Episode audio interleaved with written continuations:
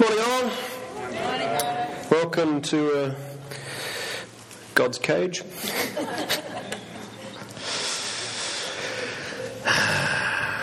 yes. One of the perks of um, being able to uh, to preach is being able to show the, the Simpsons in church. Um, hopefully, that'll connect in somewhere and justify that. But let's begin with a story. His heart was thumping in his chest, which is a good place to start for most stories, with the pulse racing. His heart was thumping in his chest as he walked through the gates, or rather the doorway, that left the hall of hewn stones and moved out into the, the sacred enclosure beyond. And as he was shuffling down those steps, he was leaving behind him the Sanhedrin. Now, they hadn't been meeting that day because they didn't meet during uh, times of festivals like the Passover as it was. Um, but being someone in his position, there's no real way to escape meetings. And so he'd still spent the whole day you know, meeting with priests, placating different Pharisees. And through all of those moments, through all of those meetings, his mind was on another meeting. One that was going to happen that night under cover of darkness. And that was why, as the sun was beginning to set across Jerusalem, his heart was racing. And as he shuffled down the steps and through the sacred enclosure, he passed a young rabbi who he could see walking towards him. He knew that this guy was going to ask him some question, and so he gave him a very curt nod and kept moving, not maintaining eye contact. And hopefully, the young man would realize that perhaps Nicodemus was on official church business, official temple business, and not to be disturbed. And he would just leave him alone. Fortunately, the young man took the message and peeled off awkwardly, and Nicodemus kept going.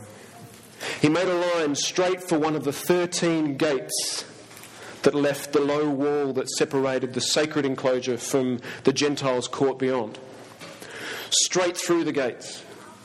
And then into the hustle and bustle of the outer courtyard around the temple in Jerusalem. And because it's the Passover feast, there's all sorts of people who have come from all over the place. There are, beyond the, that wall, the Soreg, beyond that low stone wall, there were, there were Jews and Gentiles alike. And the Passover was, well, those days, it was as much business as it was religion. And as he moved through that crowd, ducking and weaving, he became conscious of the thought that maybe, maybe he was moving a little too quickly. So he slowed down and thought, well, maybe, maybe now he's walking too slow. And as he's kind of hitching up his robes to get a good pace on, he's thinking, well, how, how does one walk inconspicuously? And the more conscious he became of it, the more his heart raced, and the more nervous he became that someone might walk up to him, recognize him, and ask him where he was going. He'd left behind all kind of badges of his office, any kind of official robes that would easily identify him from afar. And he knew that the further away he got from the temple, the less likely he would, it would be that he would be recognized. And as those shadows began to get longer and longer across the city, and the lamps would come out, Nicodemus was hoping that perhaps he could just disappear entirely into the darkness. It's not like he was breaking the law or anything. I mean, he, if anybody knew the law, it was Nicodemus. You don't get to being on the Sanhedrin in the ruling crew without knowing some stuff. So he wasn't breaking any laws. It was not so much what he was doing, it was who he was doing it with. If the Sanhedrin, if the rest of his colleagues could find out who he was going to meet that night, well, he'd be in all sorts of trouble. See, he was going to meet this guy called Jesus of Nazareth. Um, and this Jesus guy from some obscure town up north had already drawn the attention of the ruling religious class in Jerusalem, in the, in the city. And not in a good way. A couple of days earlier, as people were starting to prepare for the Passover and coming in, getting their unblemished lamb and whatever else they needed, in came Jesus and his posse into the temple courts. And he starts to make this whip, and soon he's kicking over tables and chasing animals out and raving about how dare they turn his father's house into some kind of marketplace, and he's cleared the cleared. No one wants to go near him. This raging lunatic with a whip, and this is just a couple of days earlier. That little episode did not make any friends for Jesus. In fact, it's fair to say that the Sanhedrin's now talking blasphemy. They're now talking false prophet. They're now talking a path that is going to lead to this guy's death. He needs to be silenced and stopped somehow. And yet, there are still rumours that he's about the city somewhere. And the temple spies are off looking for him. And if half of those rumours are true that Nicodemus has heard, if just a small portion of it is true, then Nicodemus has to see him. He's got to meet this guy. He's got to know. And so he walks through the city. As the streets become darker and darker, he turns left, south, down into the valley that leads down into lower Jerusalem. And you can imagine him winding down tight city streets, down staircases and byways. And eventually, as he's moving through the darkness of lower Jerusalem, he knows he's getting closer and closer to the place where he has agreed to meet this man. And I can imagine in my mind Nicodemus looking up to his right, over towards the west, as the valley rises. Over there is the Essene quarter. That's where the high priest lives. And I can imagine Nicodemus moving between two buildings and catching a glimpse through that opening of the light coming from that quarter. And again, his pulse rate quickens because he knows what is on that hill and what will happen if they catch him. And then eventually, he arrives. And in my mind, it's this quiet little courtyard Maybe some kind of dodgy little Jerusalem townhouse thing. There's a lamp up in the top open window that's casting weird shadows across the stones. And there's this moment where Nicodemus has a choice. He can keep walking, he can just pull the cloak tighter and keep going as if he was never ever going to stop there. And just turn around and walk on home. But he stops at the doorway and he knocks because he has to know. See, we like to know. We like to know stuff. To be in the know is a good thing. You look at someone and go, oh, he's in the know. Loser. It's a good thing to know. To be clueless, that's usually a bad thing, right? But if you're in the know, then it's good, you know. It gives you an opportunity to do something. There's power, there's control with knowledge. And in addition to our natural inquisitiveness, we're kind of trained to seek knowledge as a good thing. Consider Christmas for a moment. Christmas just passed. And uh, who here hasn't gone up to their Christmas presents sitting under the tree in a quiet moment and just kind of sized them up. Oh, yeah, I reckon I know what's in there. And maybe when no one's looking, you give it a little rattle, a little, little feel, check the weight. Because we like to know. What do you want for Christmas? Uh, I don't know. Surprise me. Okay, here's a portrait I painted of a pickled herring riding a bicycle. Surprise me. Now, for those of you who are new to relationships, or perhaps haven't learnt this very valuable lesson yet, that the phrase surprise me is actually false. he or she doesn't actually want to be surprised. They don't want to be surprised. They may, they may want to have a little, little bit of mystery about what's in the box. They may want to not know exactly what it is, but I bet you they want to know that it's good. They want to know that it's something that they will like. They want to know that it's in the right colour, the right size, the right shape. They want to know that you understand them. And they want to know that you've been listening for the last three months to all the hints they've been dropping. What they do not want is to be completely and utterly surprised. There are conditions around this. Knowing is a means to control. And control is generally a good thing, which is why we give each other hints at Christmas, which is why we make lists, which is why we, we ask for vouchers to places. And for some, it may even be why we go out buy our own presents, wrap them, and give them to our loved ones to then give back to us all different levels of control. And how we respond to the mystery of Christmas is quite interesting. For those of you who have um, some Bibles handy, we're going to be looking at John chapter 3 today. Um, there's little piles at the ends of the uh, rows of green chairs if you, if you can't quite reach one. Um, What's the, what's the page number? Em, why don't you throw up that first text? Uh, page 853 in these white Bibles that are getting around. 853.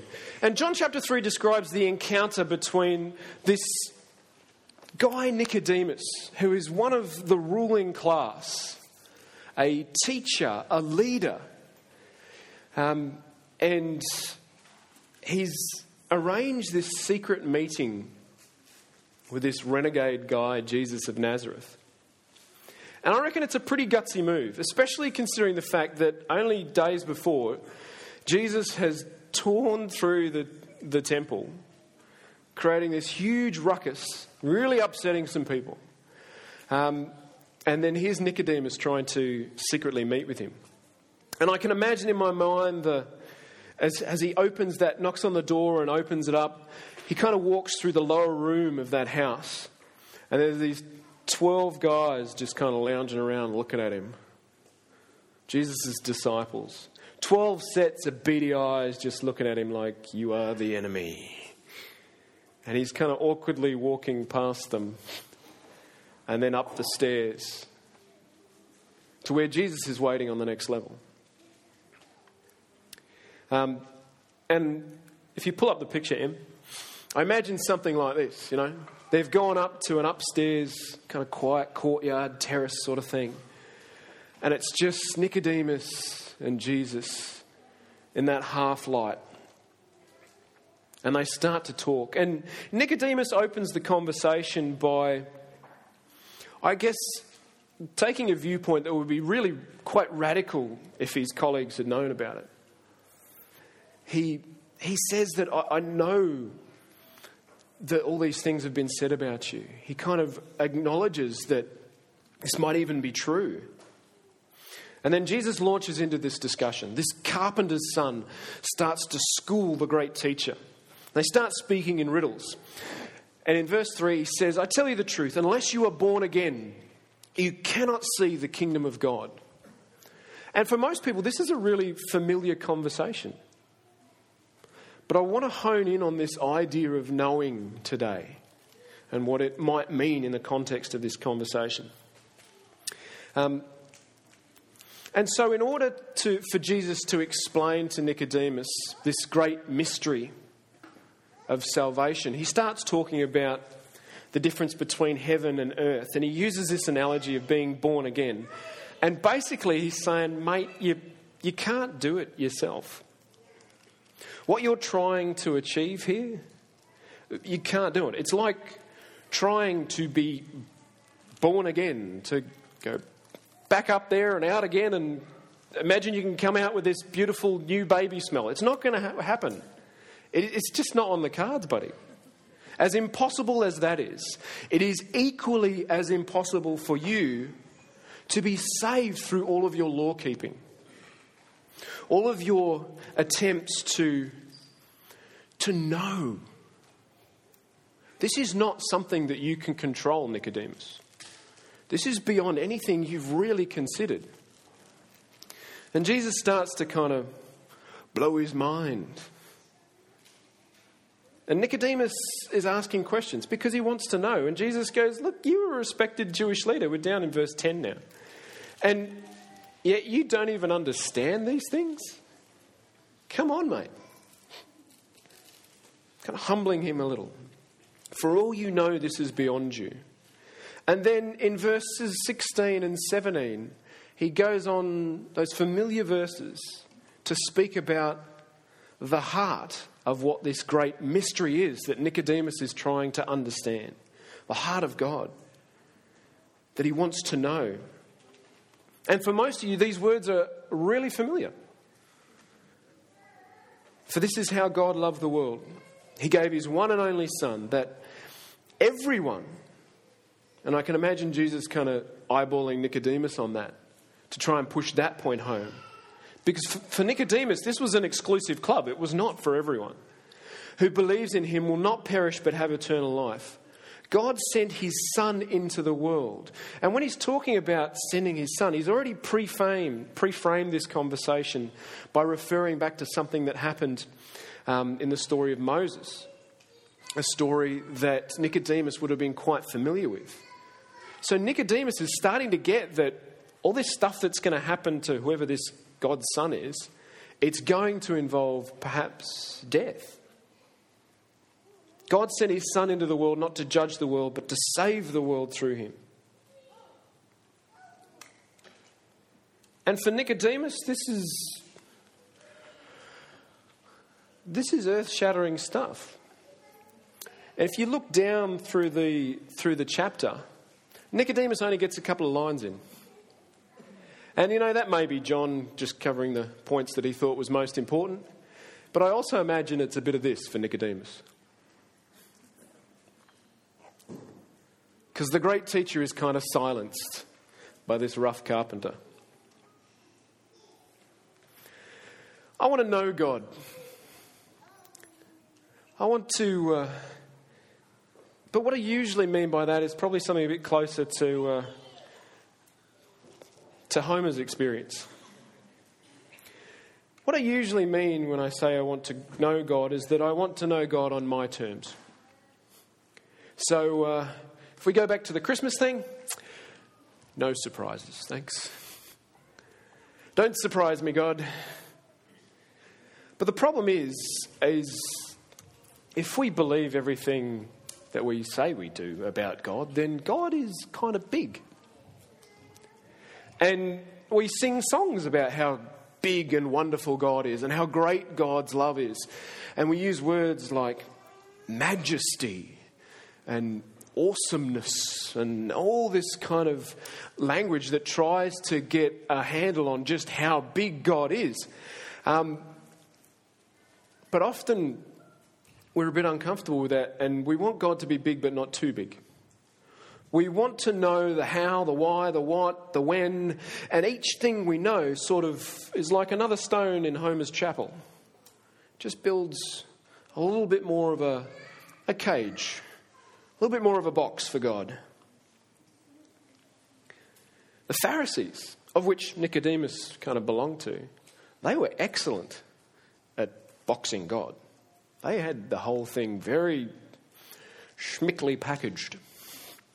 It was, it was astounding how much work they had gone to to try and wrap laws around understanding and comprehending God.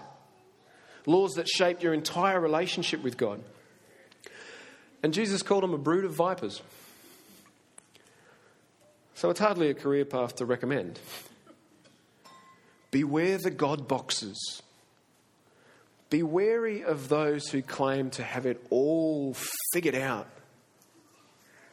Because if God really is that big, it's not going to happen. Isaiah has a crack at this, reminding us of this um, in uh, chapter 40. He says, Haven't you heard? Have you never understood? The Lord is the everlasting God, the creator of all the earth. He never grows weak or weary. No one can measure the depths of his understanding. Later in the Bible, Paul's writing a letter to the Romans, new church in Rome, and he basically tells them not to get too cocky because they're getting a bit full of themselves. They're going, whoo, look at us. We're the new guys. We get Jesus. We get Jesus. We get Christianity. Those Jews, pff, they missed it. And Paul says this to them He says, You are just a branch on the tree, you're not the root. Snip, snip. In Romans 11, verse 33, he goes on to remind them, Oh, how great are God's riches and wisdom and knowledge! How impossible it is for us to understand his decisions and his ways. So, what do you do? Not try? Why bother? What do you do when you are faced with an infinite God? It's kind of like staring up into the cosmos, staring up into the night sky that just goes on and on and on and on. What do you do? Well, I think you try anyway. Um, Paul goes on in the next chapter after kind of smacking the Romans around a little bit. He says, What do you do in response to this? Surrender. Offer yourselves as living sacrifices, is what the, the next chapter is all about. Seek to know God, but don't dare presume for a moment that you will ever arrive, which is a bit frightening. And it's kind of it's kind of overwhelming if you think about it. But then maybe staring at the night sky, it's also inspiring. I like to think that it may even be humbling, that it might even make us a little bit kinder to others when we realize that God is so incredibly complex that it's actually possible for other people to see something of God that we don't see ourselves. And that's okay.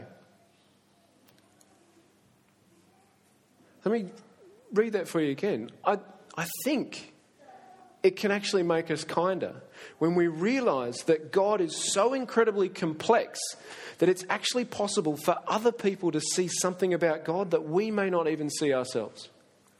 And by other people, that might be the person next to you.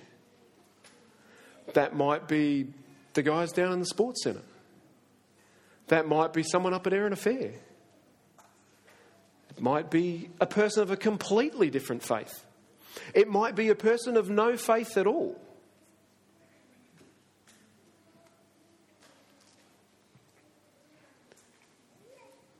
I think it's kind of arrogant and maybe even a little disgusting to think that we have a monopoly on an infinite God.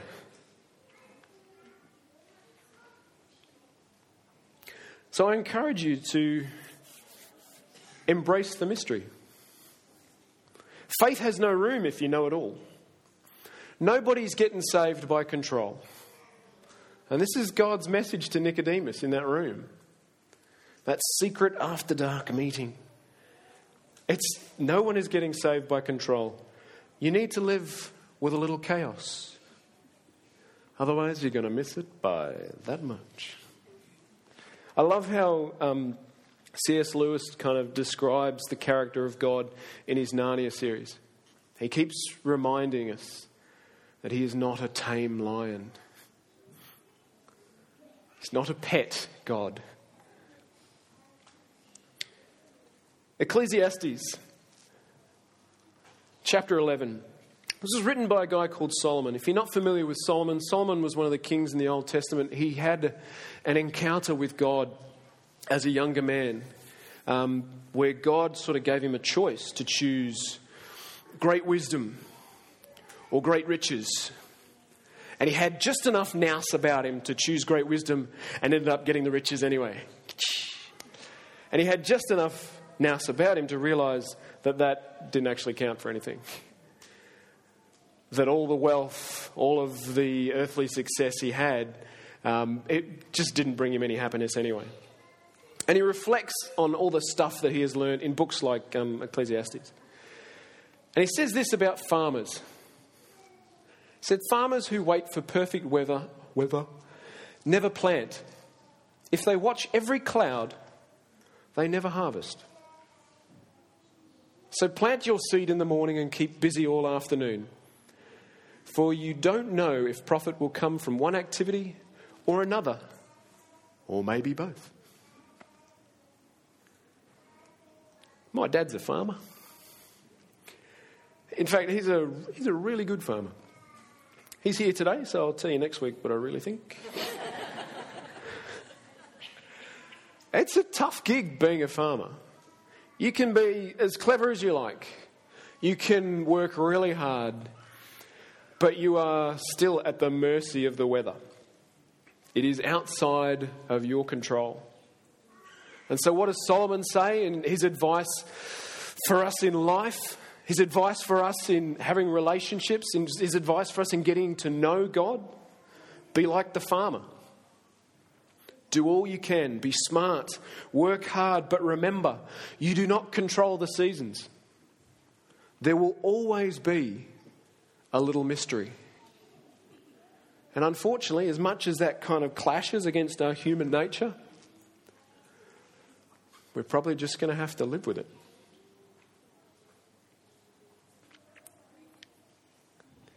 I imagine the story finishing. The Bible doesn't tell us what happens next, but I imagine it kind of finishing in the very, very wee hours of the morning. The lamps are low. Nicodemus has finished his conversation with Jesus and he turns, he walks down the stairs, past the disciples who are always sleeping out through the doorway and into the city streets. And he's just kind of, he doesn't know what to think. And his feet are kind of leading him because his mind is somewhere else entirely. Through the streets, up the steps, back up the valley, heading towards the north. As he moves through the streets, the sun is starting to come up in the east. You can hear the sounds of people coming to life in the morning, the smells of breakfasts, animals awaking, households coming to life. Soon there are clusters of people moving through the streets, and Nicodemus is just kind of weaving and bouncing between them because his mind is still turning and churning over those words. He had gone to see Jesus to find an answer, to know, to, to seek understanding of the greatest mystery of all. And this is what he had told him. John 3:16 and verse 11. This is how God loves. He gives his son for anyone not to judge but to save. And that's one of the greatest mysteries of all. God, if we're honest, um, there is much about life that does not make sense, um, that doesn't cleanly add up. There's much that is difficult to understand. Um, and it is the, the same when we come to you. You are infinite. How do we, how do we face that? How do we come to terms with that? God, I ask that you give us the courage to, to try anyway, to face the little mystery in our lives, and to not be the, the God boxers who try to limit you or try to limit others' understanding of you. May we be open to knowing you wherever that may come from. And in all of it, I want to thank you for the greatest mystery of all that you would give everything for us. And it is so good that we don't have to understand it to accept it. Amen.